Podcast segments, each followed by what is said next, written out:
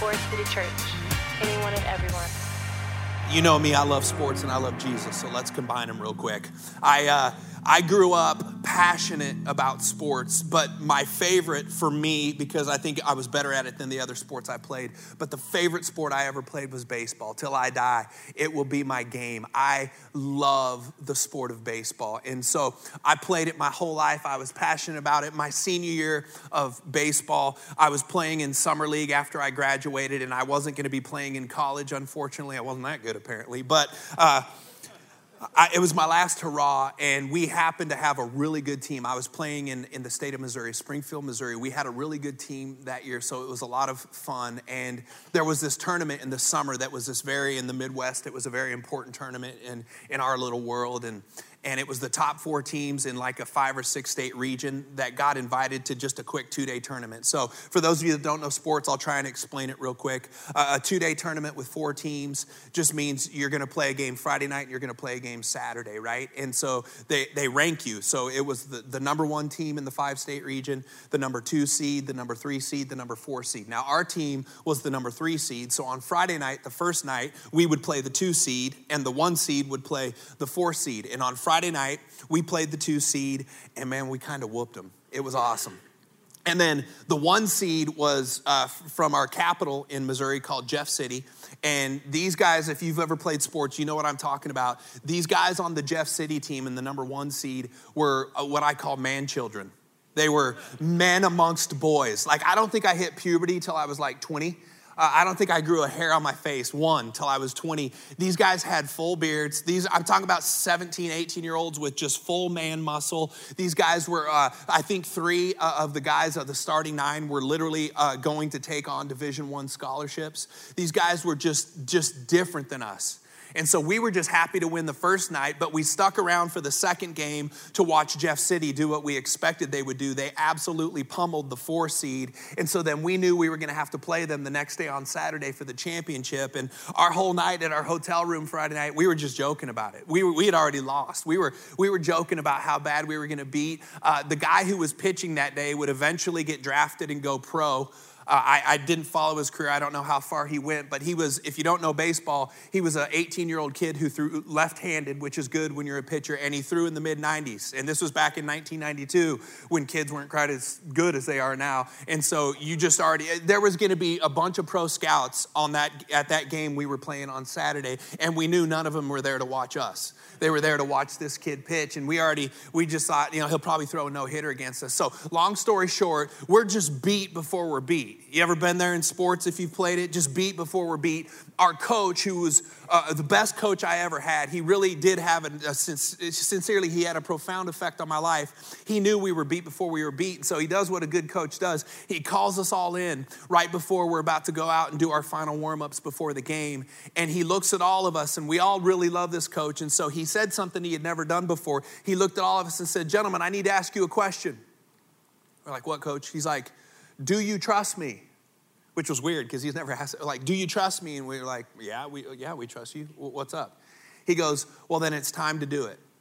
And we knew exactly when he said that what he was talking about. Now, what he was talking about is this, and just I'm going somewhere with this, so let me explain this. What he was talking about was uh, we were about to take what's called a round in baseball. Now, if you don't know baseball, that's just where you go out and you warm up. Both teams warm up before the game so you can kind of see what both teams are made of. Jeff City took their round before us. They warmed up before us, and it confirmed all our suspicions. We're dead. These guys are animals. So good.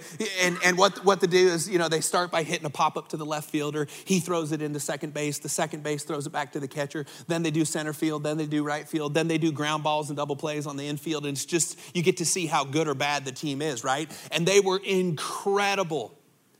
And then he says, It's time, we're gonna do this. And what he was talking about was something for fun we had done in practice. And we said one time before the season was over, we would try it. It was what's called a blind round. And what a blind round is, is when you go out and you do your whole warm up set, except you don't bring a baseball. You're basically mimes the whole time. And we were like, Are you kidding me, coach? We're already gonna be embarrassed. We're already about to get destroyed. And now you just wanna humiliate us in front of these men children? Like you want us to go out and mime, take and practice? And he's like, Hey, here's the deal though. We're not gonna do it unless you promise me one thing, unless you own it.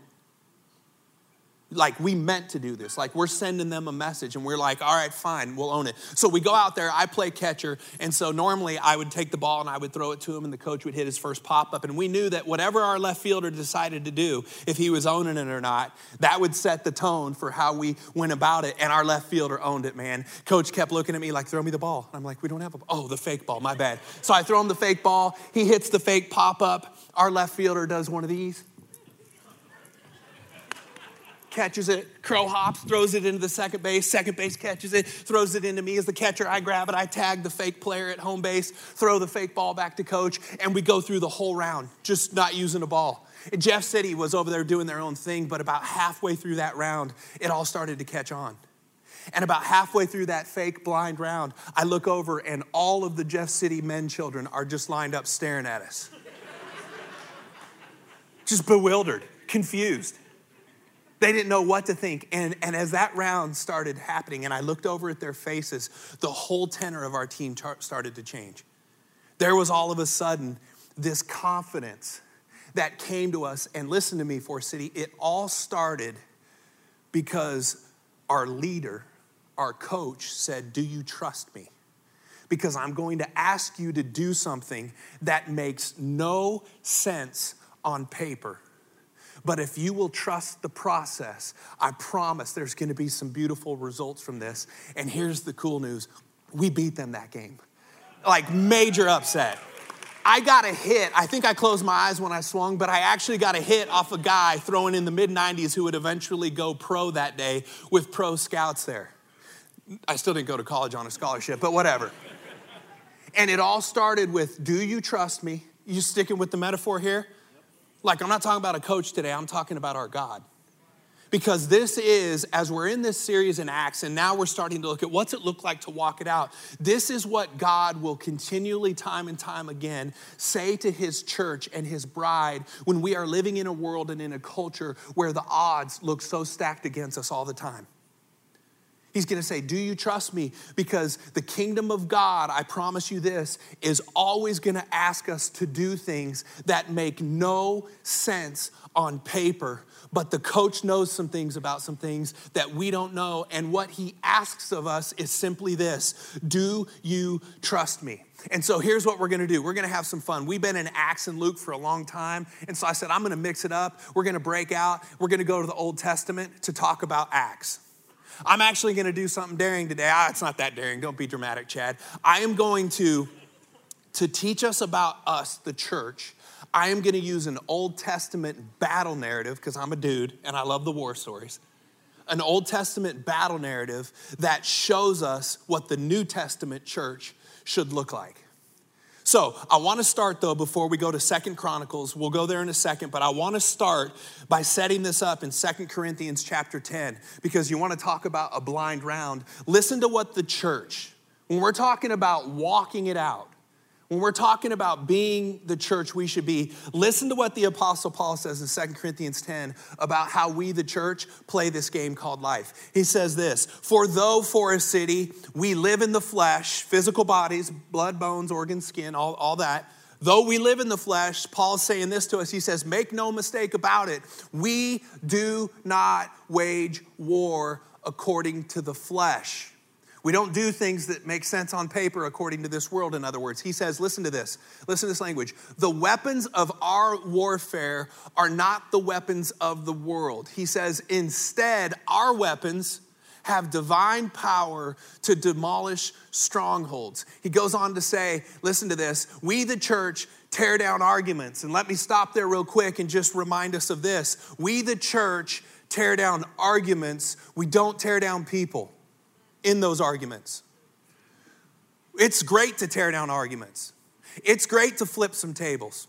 You remember Jesus' most probably righteously angry moment in the Gospels is when he goes into the temple where people are extorting poor people and hindering them from worshiping because they were charging exorbitant prices to get the sacrificial animals they needed to go into the temple, and most of them couldn't go in. You want to talk about making the, anytime you do anything to hinder worship of God's people, it will make our Creator righteously angry. But can I remind you, not one person was hurt in the filming of that scene, just tables were hurt Jesus will flip tables and systems all day long. Jesus will tear down arguments all day long. We get invited to tear down arguments all day long, but one thing Jesus has without question taught us is you can tear down tables without ever hurting people.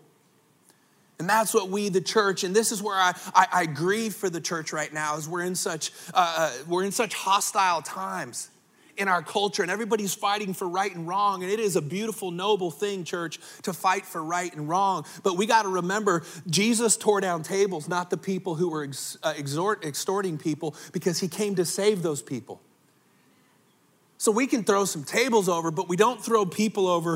And, and that's a side note. I shouldn't even preach that, but that's I, I read that and I go, we got we got to remind ourselves. We tear down arguments, not people. We tear down every presumption set up against the knowledge of God. And then here's our responsibility. Here's how we fight in the spiritual realm. We take captive every thought until those thoughts are obedient to Jesus Christ. So I want to take what we've just read in this principle about what the church should look like and I want to show us how it plays out in an Old Testament story. Now, if you're newer to the scriptures, or if you just need a reminder, a little theology 101, whenever you're in the Old Testament, there is so much nuance.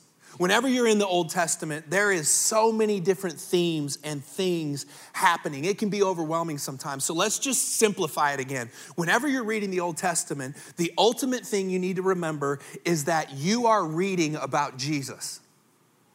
Everything in the Old Testament, the Bible calls the Old Testament a shadow or a type that is pointing us to the coming of Jesus. Everything written in the Old Testament, in one form or fashion, is just getting the people of Israel and the people of God ready for the Messiah to come into the world and save the world from itself. Okay? And so when we read this war story, I'm gonna give you a spoiler alert. They're about to have a massive battle. They weren't expecting this battle. Not one sword is going to be swung, not one spear is going to be thrown, not one life we see on Israel's side is going to be taken. And they never once fight the way the world fights. You know what's gonna happen the whole time in this battle? I love it. It's just pointing us to the book of Acts. The whole time in this battle, when it is fully won by God and his people, the only thing that happens is they have church. Watch, tell me I'm not lying. Let's read it. This is Second Chronicles, right? So there's this king. Uh, his name's Jehoshaphat or Jehoshaphat. I don't know how to pronounce it. I'll call him Jehoshaphat. Uh, you guys know I'm dyslexic and I got to read a lot for the next few minutes. So will you give me some grace? Because at some point this will go off the tracks. I promise you that. Second Chronicles chapter 20. After this, the Moabites, that's Jeff City, the enemy, the men children, the Moabites are bigger, stronger than faster than Israel, just in case you're wondering. The Moabites, the Ammonites, and some of the Mennonites came to wage war against Jehoshaphat and the people of Israel. Some people came and told Jehoshaphat, uh, Sir, king, a vast army is coming against you from Edom the other side of the Dead Sea. It is already in Hazezon Tamar, that is En Gedi. Now let's stop there for just a sec. I did some heavy lifting for us so we can understand this. This would have been Hazezon Tamar and En Gedi would have been from where King Jehoshaphat in Israel was. This would have been about a seven, at most a 72 hour walk. They were 24 miles apart when King Jehoshaphat gets news that two minutes ago he had no clue was about to happen. Can you imagine that? You're the king, you're the leader. You're in charge of all these people. Women and children's lives are held in your authoritative hand, and you find out two minutes ago that you have at most 72 hours before a coalition, not just one nation, but a coalition of nations are about to come against you. You have three days to prepare for battle. And so it says this alarmed, who wouldn't be? Jehoshaphat resolved, I love that. Great leaders, one thing great leaders all have is a deep spirit of resolution. They're resolute people. Listen to what he's resolved for, though. Resolved to inquire of the Lord, he proclaimed a fast for all of Judah to which we would all say, Oh, that's great. Fasting's wonderful. And I imagine some of those big steroid men, children, soldiers in Israel who had been training their whole lives to go to war. They've finally been waiting for this moment because that's what they do. They are warriors. I, I picture them being like, Wait, what, we're going to inquire the Lord? We're going to we're going to fast? Like, no, Jehoshaphat, we love you, we trust you, you're a great coach, but it seems like you're asked. It's kind of like when our coach asked us to do, do miming during baseball against this enemy that was so much better than us, right? Like, like this is God going, I want you to take a blind round. And Jehoshaphat got it. Because if I'm one of those soldiers, I would have been like, sir, fasting's wonderful. You know, we do it around Passover. It's very sacred. We appreciate that. But shouldn't we, like right now, like be carbo loading or something? Shouldn't we be like painting our faces blue, Braveheart style, and like headbutting each other and wrestling a bit and sharpening our swords and getting all ready for war? Like, what, what, what are you talking about? We're gonna fast right now when we have to go to war in 48 or 72 hours?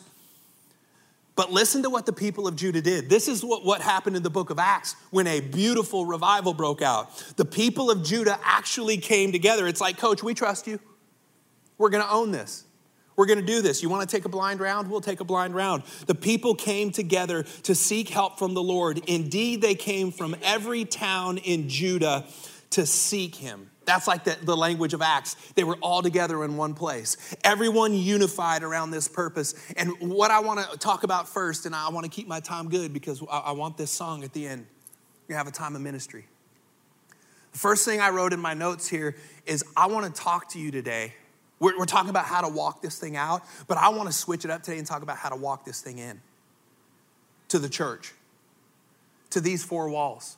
We preach a pretty mean game uh, uh, about going outside of these four walls and that the most important days are not Sunday, it's Monday through Saturday when you're out there in the community. And I will say, Forest City, I agree with that. But we do have to be careful because I want today to remind us about the power of the gathering. I want to remind us today about the beauty of this environment that you just by faith today chose to show up to. Some of you may do it out of, you know, conviction. Some of you do it because it's the right thing to do. Some of you go, yeah, I kind of want my kids in church, but I don't necessarily love it. It's not my favorite thing. I, my hope today was that we would see that there is power when we gather together here on Sundays. I came today to remind us and to promote the beauty of this experience that we get to have 52 times a year together. So the people of Judah came together. Uh, and here, here's what I want us to see the church, when we gather, I'm not talking about when we scatter. That's so important when we scatter. We go do our thing. But when we gather, man, there is something unique that takes place. This isn't some just nice holy little huddle where we do a little Christian karaoke for a little while and then someone comes up and gives a, a half-hearted TED talk and we you know feel a little bit better about our week. When we gather, this is what I call a concentrated coalition of faith. There is no other environment you and I will ever experience throughout our week that can even come close to what we experience in this place when we are doing it right. I love the marketplace. I love Jesus in the marketplace. Most of you, like me, don't work at churches. You, you leave here and you go out into the marketplace. Everywhere you go, you are a carrier of Jesus. You are the light of the world. Continue to be that. It is a wonderful thing. I love my home. There is no more sacred space on planet Earth than my little tiny two and a half or, or, a quarter of an acre plot of land that I have that is my home. I love it. It's the most sacred plot of land on earth for me is being at home with my family. I love my personal private prayer time in my office every morning with Jesus. It is sweet and it is sacred. But can I tell you, the marketplace, my personal home, cannot bring what this room right here brings to us every week. There's just something different. When a concentrated coalition of people who are, yeah, we're all different in all kinds of ways, but when we ultimately come here to lift up and honor and worship the precious name of our Savior, Jesus, things start to happen in this room if we will let it if we will trust the coach if we will if we will not battle the way the world battles but we will come to church expectant. We will come to church uh, ready to hear from god. We will come to church ready to get outside of all of our chaos and our, our crazy and just put our eyes on jesus and start thinking about and lifting up his holiness not our situation but his holiness. Things happen like never before. And so here's what happens. They just have church and i'm to go through it fast because I want to cliff notes this. But the first thing a great leader does is he gets up and he just starts preaching to them. They got to go to war in 48 hours. And he's going to start preaching the word of God. But you know what he's doing? What all great preaching should do at some point. He starts, you're going to hear it. He starts to remind them of past victories. He starts to, to, to re up on the character and the nature of Yahweh. He reminds them about how good and faithful God has been to them throughout all the wars of Israel. So here's what he says He says, Lord, the God of our ancestors, are you not the God who is in heaven? You rule over all the kingdoms of the nations. He's reminding them of who their God is. Power and might, God, are in your hand. No one, not even the Moabites or the Ammonites or Jeff City, no one can stand withstand you. Our God, did you not drive out the inhabitants of the land before your people Israel and give it forever to the descendants of Abraham, your friend? See, he's reciting past victories and promises. They have lived in it and have built it in it a sanctuary for your name, saying, If calamity, I love this statement of faith. They built a temple to say this if calamity comes upon us, whether the sword of judgment or plague or famine, we will, you hear this language? We will stand in your presence before this temple that bears your name, and we will cry out to you in our distress. They're having church here, and you will hear us and you will save us. Some of you walk in here, and calamity might be the theme of your week or your month, or unfortunately, maybe even your year. Sword, famine, unemployment, struggling to pay the bills, joblessness, homelessness, whatever it may be. That may be your situation, but when the church is being what the church is supposed to be, this is the refrain that blesses the heart of God and causes God to move on our behalf, which is no matter what we walk in to the temple with, no matter what we walk into church with, here's what we know we will proclaim your holy name. We will cry out in distress, and you will hear us, and you will, by faith, save us. Jehoshaphat says, But now here, God, are men from Ammon. I love it. In, in the middle of the temple, they're being honest about their problems. Here are the men from Ammon, Moab, Mount Seir, whose territory you would not allow Israel to invade when they came from Egypt. So they turned away from them and did not destroy them. See how they are repaying us, coming to drive us out of the possession you gave us as an inheritance? Our God, will you not judge them? And then listen to, listen to what King Jehoshaphat says. For we have no power to face this vast army that is attacking us. we do not know what to do, but our eyes are on you. That right there is horrible national leadership, but great spiritual leadership.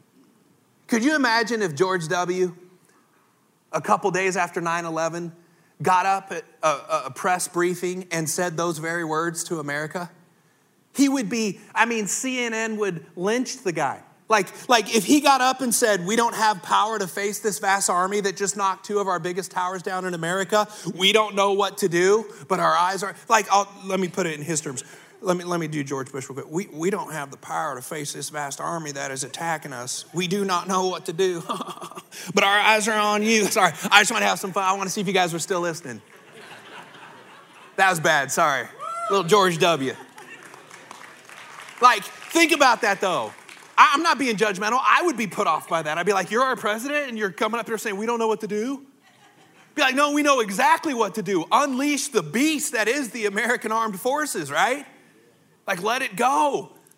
But, but we don't fight the way the world fights Forest City.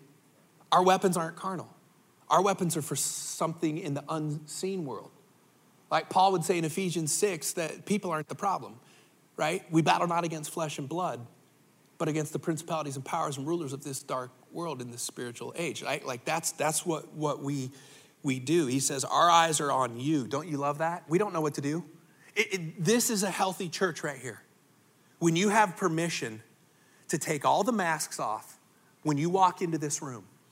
We are not doing church well if you feel like you have to walk into this place and play a certain kind of part. You come in and you be exactly you. And if your posture is, God, I came in here today and I don't know what to do about my kids. God, I don't know what to do about my financial situation right now. God, I don't know what to do about this job. God, I do not know what, like we just prayed for our sister, I don't know what to do what, what do you do with stage four breast cancer? God, I don't know what to do, but I can promise you this. I came to church today to put my eyes on you, God, because I believe you do know what to do.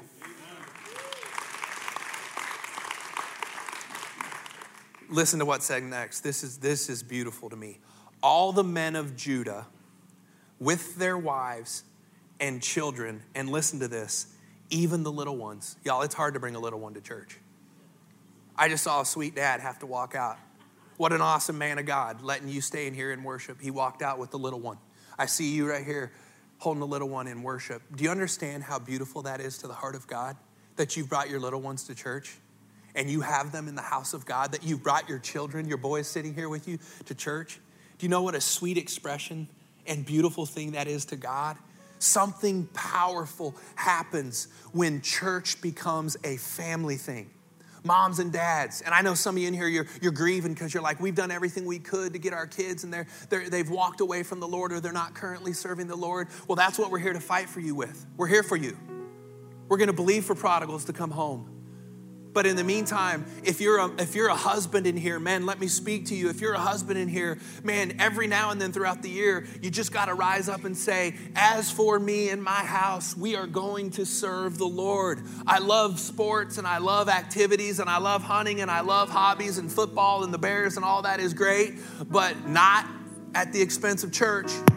Because when we gather, Church can do something for your whole life that no football game or, or no 10 point buck or, or no, you know, fish that you're going to lie about its size anyways. There's no, ladies, there's no trip you can take around with the girl. Like, do all of that, have a blast. I'm for all of those things, but not at the expense of the gathering of the people because God just does something special when we come together as like minded believers and we start to say, Lord, we don't know what to do, but here's what we do promise you our eyes are fixed on you.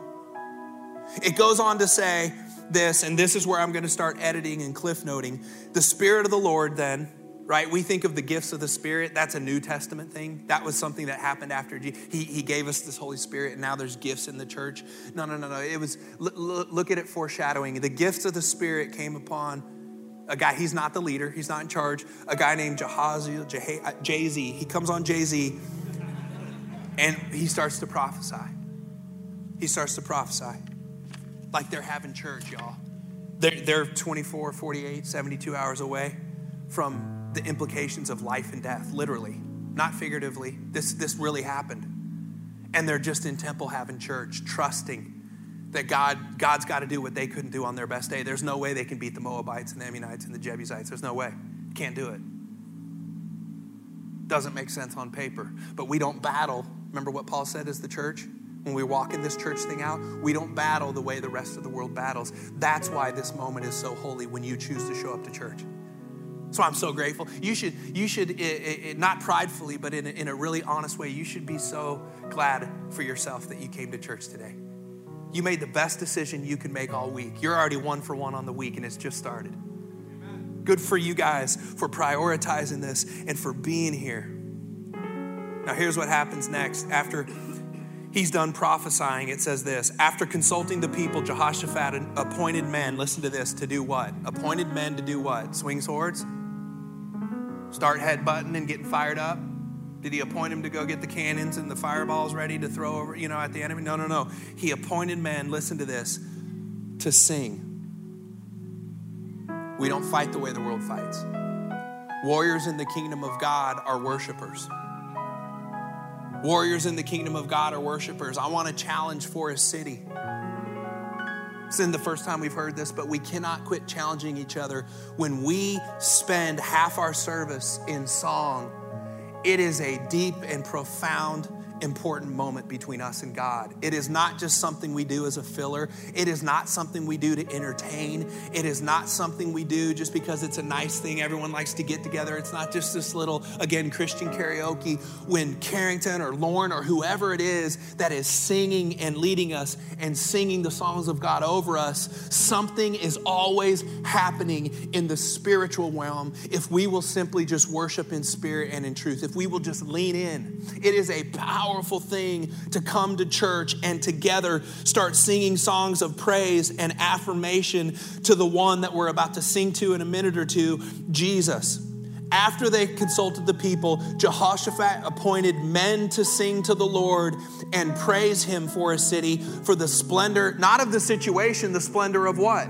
His holiness as they went out ahead of the army saying, Give thanks to the Lord for his love endures forever. I don't think that would have scared the Moabites too much, just like our blind round probably didn't scare Jeff City too much. But you know what it did scare? The devil. On the front lines, you would normally have your biggest, baddest, toughest soldiers to make a statement to the opposing people as you started marching towards them. But who does God put?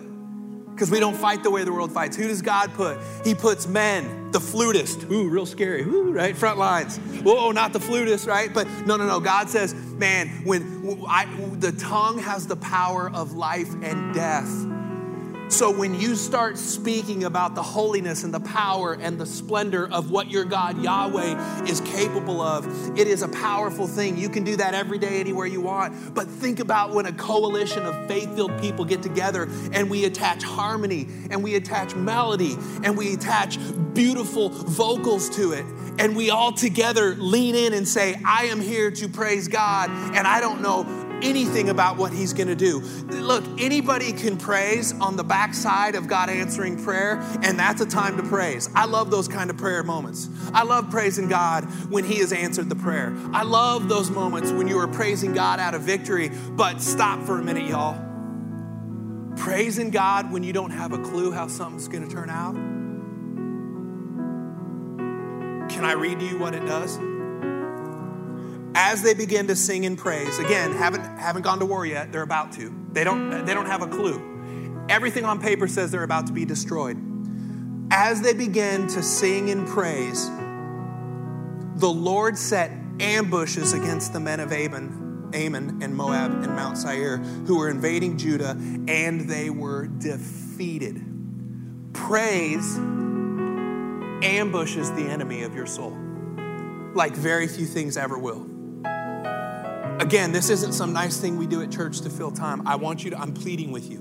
When we let them lead us, but more importantly, lead ourselves to enter in, to sing songs to a holy God. Do you understand the, the enemy who's crafty? He's a lot of things, but he is not dumb, the Bible tells us. He's crafty. He does not know what to do. He is bewildered defeated and ambushed when a group of people start lifting up the name of Jesus when you don't know what the outcome is, when you haven't had that prayer answered yet. When you start praising the name of Jesus, when you start calling on the name of the Lord, who is a strong tower, and you run to him for safety, the enemy gets ambushed in your life. He does not know what to do, but we have to trust that because it's blind. We don't fight the way the world fights. Our battle is not against flesh and blood. You think your problems are on paper right now, but no, they are spiritual battles. And so we fight spiritual ways. And so that's why I wanted to cliff notes this. Are we doing all right? We're doing all right. Let's go. Chad, wrap it up. So they begin to sing, and it messes with the enemy. Long story short, they never swing a sword, they never lose a life, and they completely win the battle because all of the enemy turned on themselves and started fighting each other in confusion. That's what happens. And all God says is, I want you to preach about my victories. I want you to preach about past promises. I want you to come together, men, women, children, and babies. And I want you to sing praises to a God after victory and more importantly, before victory. And then you let me do the heavy lifting. They won the war, and this is what's cool about it a, a powerful church. It didn't just land with them. Listen to the last verse. The fear of God came upon what? All the surrounding kingdoms. I dream of being a part of churches in a church where surrounding kingdoms start to take notice of the name of Jesus because what's happening in this building right here. Because we're winning wars right here. Because of the way we preach, because of the way we pray together. When we prayed together as a church for some people in our church, I was tearful. It was so beautiful. I'm like, we're doing what Jesus asked us to do. We don't need gimmicks. Church is so full of gimmicks right now, trying to get people to come in. We're not a fast food restaurant. We're the church of the living God. We don't need gimmicks. We need prayer. We need praise. We need the word of God to go forth. And if we will all choose to make that our priority and let it happen and be here and be present and be expectant and lean in, man, God's gonna move. The fear of God came on all the surrounding kingdoms when they heard how the Lord had fought against the enemies of Israel. Here's my favorite part. I'm believing this as we start to sing this song we're about to sing right now. The kingdom of Jehoshaphat was at what? Peace. I want peace for everyone in this room. Why? Because it's one of the last things Jesus said before he died for our sins. My peace I give you, my peace I leave you. He wants to do that today. Do you believe that? We're going to sing about it. Not only peace, but this it even gets better. For God had given his people rest. Sabbath, true Sabbath, true rest. on every side. Why? Because they trusted the coach and they said, We're not going to fight the way the world fights. We're going to preach, we're going to pray, we're going to praise, we're going to come together as families, and we are as a coalition of faith going to lift up the holiness and splendor of God and trust Him to win the battles for us. So, will you guys all stand? I don't know if you're encouraged today, but I just preached myself super happy. I feel great. I feel great. Hey, come on, as we're about to lift up the name of Jesus, pour out your heart to Him. Do some battle. Put your faith in Jesus. Lay all your problems at, your feet, at His feet. Cast your cares on Him because He cares for you. Let's sing.